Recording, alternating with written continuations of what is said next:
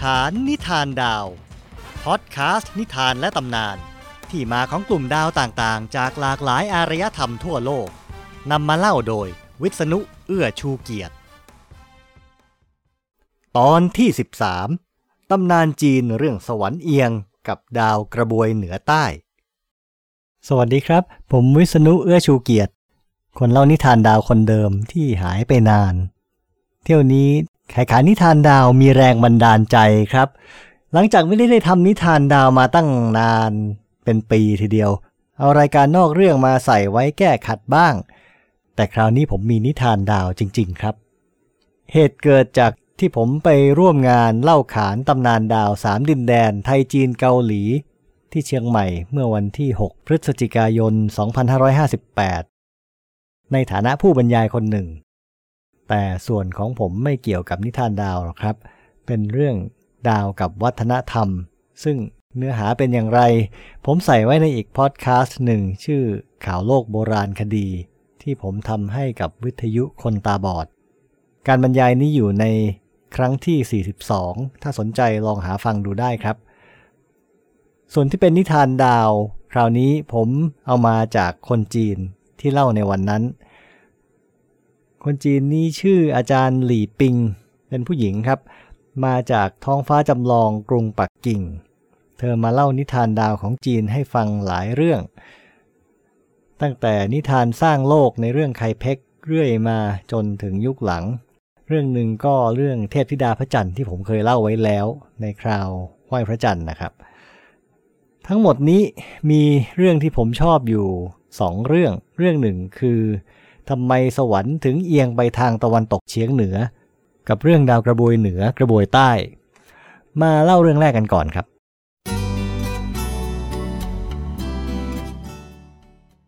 ทำไมสวรรค์ถึงเอียงไปทางตะวันตกเฉียงเหนือ ชาวจีนสืบเชื้อสายมาจากจักรพรรดิเหียนตี้และหวงตี้จักรพรรดิผู้ทรงปกครองแผ่นดินจีนเมื่อ 4,400 ปีมาแล้ว หลายปีถัดมา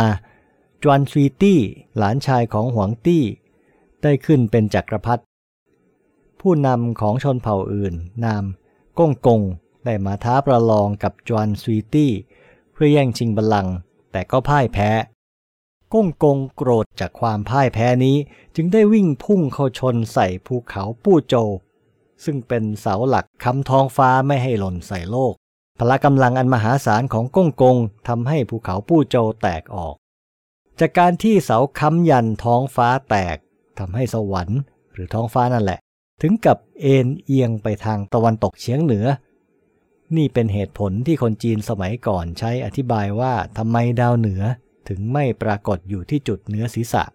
แต่ไปปรากฏอยู่เหนือขอบฟ้าทางทิศเหนือ ซึ่งดวงอาทิตย์ ดวงจันทร์ ดาวเคราะห์และดาวฤกษ์เคลื่อนที่รอบดาวเหนือที่อยู่เอียงเอียงนี้ทั้งสิ้น อาจารย์หลี่ปิงบอกตอนจบว่า เดี๋ยวนี้ภูเขาปู้โจไม่เหลือแล้ว มันแหลกสลายไปตั้งแต่ตอนที่กงกงชน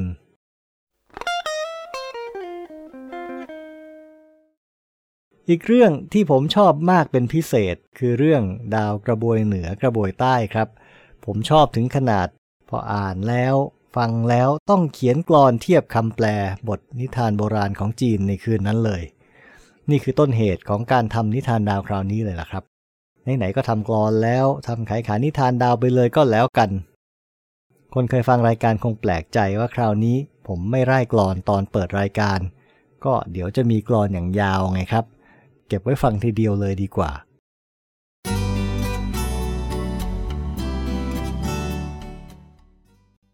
กระบวยทางเหนือกับกระบวยทางใต้ ชาวจีนรู้จักดาวกระบวยใหญ่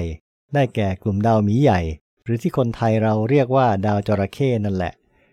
คนจีนเรียกดาวตรงนี้ว่า ดาวกระบวยทางเหนือ นอกจากนั้น ชาวจีนยังมีดาวกระบวยอีกกลุ่มหนึ่ง เป็นดาวสว่างในกลุ่มดาวคนยิงธนู ซึ่งชาวจีนเรียกว่า กระบวยทางใต้ ทางลัทธิเต๋ากล่าวถึงกระบวยทั้งสองนี้ว่าเป็นเทพ ชาวจีนมักจะกล่าวว่ากระบวยทางใต้เป็นสัญญลักษณ์แห่งชีวิต และกระบวยทางเหนือเป็นเครื่องหมายแห่งความตาย ในยุคสามก๊กของจีน คือคริสต์ศักราช 220 ถึง 280 มีนักบวชในลัทธิเต๋าหรือเต้าหยิน ชื่อกวานลู่ วันหนึ่งกวานลู่ได้พบชายหนุ่มชื่อหยานเชาจากความชำนาญในเรื่องการทำนายลักษณะคนจากสีหน้า กวนลู่พบว่าหยานเชาจะตายในไม่ช้า จึงบอกเขาเรื่องโชคชะตาความเจ็บป่วย หยานเชาอายุ 19 ปี ตกใจกลัวมาก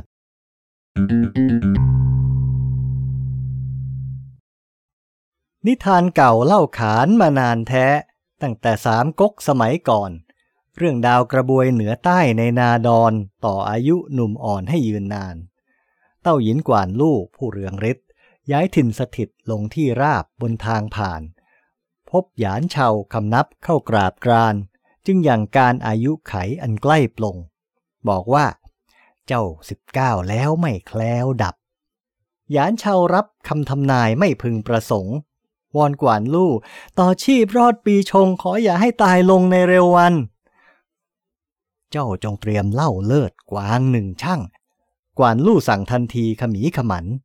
ใต้ต้นมอนทิศทักษิณจงไปพลัน หน้าที่นั้นปลายนาเกี่ยวสาลี เจ้าจะพบสองเท่านั่งเจ้าจอม เฝ้าพันตูหมากล้อมอย่างเต็มที่ เท่าฝั่งเหนือหันใต้ดูไม่ดี ชุดขาวราวผีทะมึงถึง เท่าฝั่งใต้หันเหนือห่มแดงสด หน้าหมดจดใจดีเป็นที่หนึ่ง จงรินเหล้าเฉือนเนื้อยา อื้ออึง คุกเข่ายื่นแล้วนิ่งขึง ไม่เสียงดัง ทำไปเถิดจนกว่าเหล้าจะเกลี้ยง ถ้าท่านถามอย่าส่งเสียงคำนับซ้ำ เพียงเท่านี้พอแล้วที่ต้องทำโชคชะตาจะนำอายุมายันเชาไปถึงที่แล้วปฏิบัติไม่ติดขัดตามคำเต้าหยินว่า สองเท่าหมากล้อมดื่มสุราแกล้มกวางป่า แต่ไม่รู้จากผู้ใด เท่าทางเหนือเอ่ยถาม เอ๊ะ เจ้านี่ทำไมมาอยู่ตรงนี้จงแถลงไข ยานชาวคำนับไม่ตอบอะไร เท่าทางใต้เอ่ยตอบในทันที เราดื่มเหล้ากินเนื้อที่เขาคัด จะไม่จัดสิ่งใดให้พอที่บ้างละหรือ เราใสควรใหญ่ดี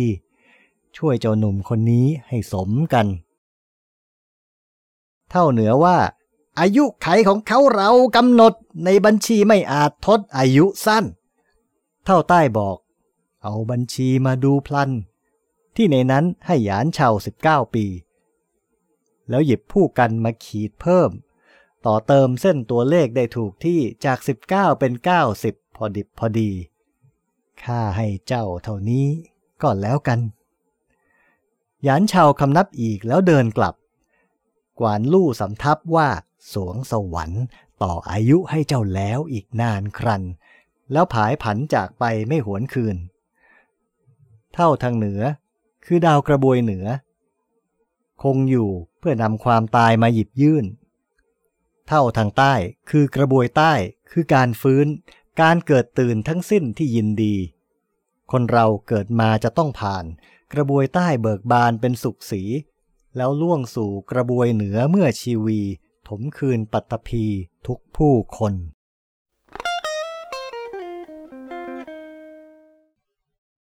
กวนลู่นี่ในว่ามีตัวตนอยู่จริงนะครับ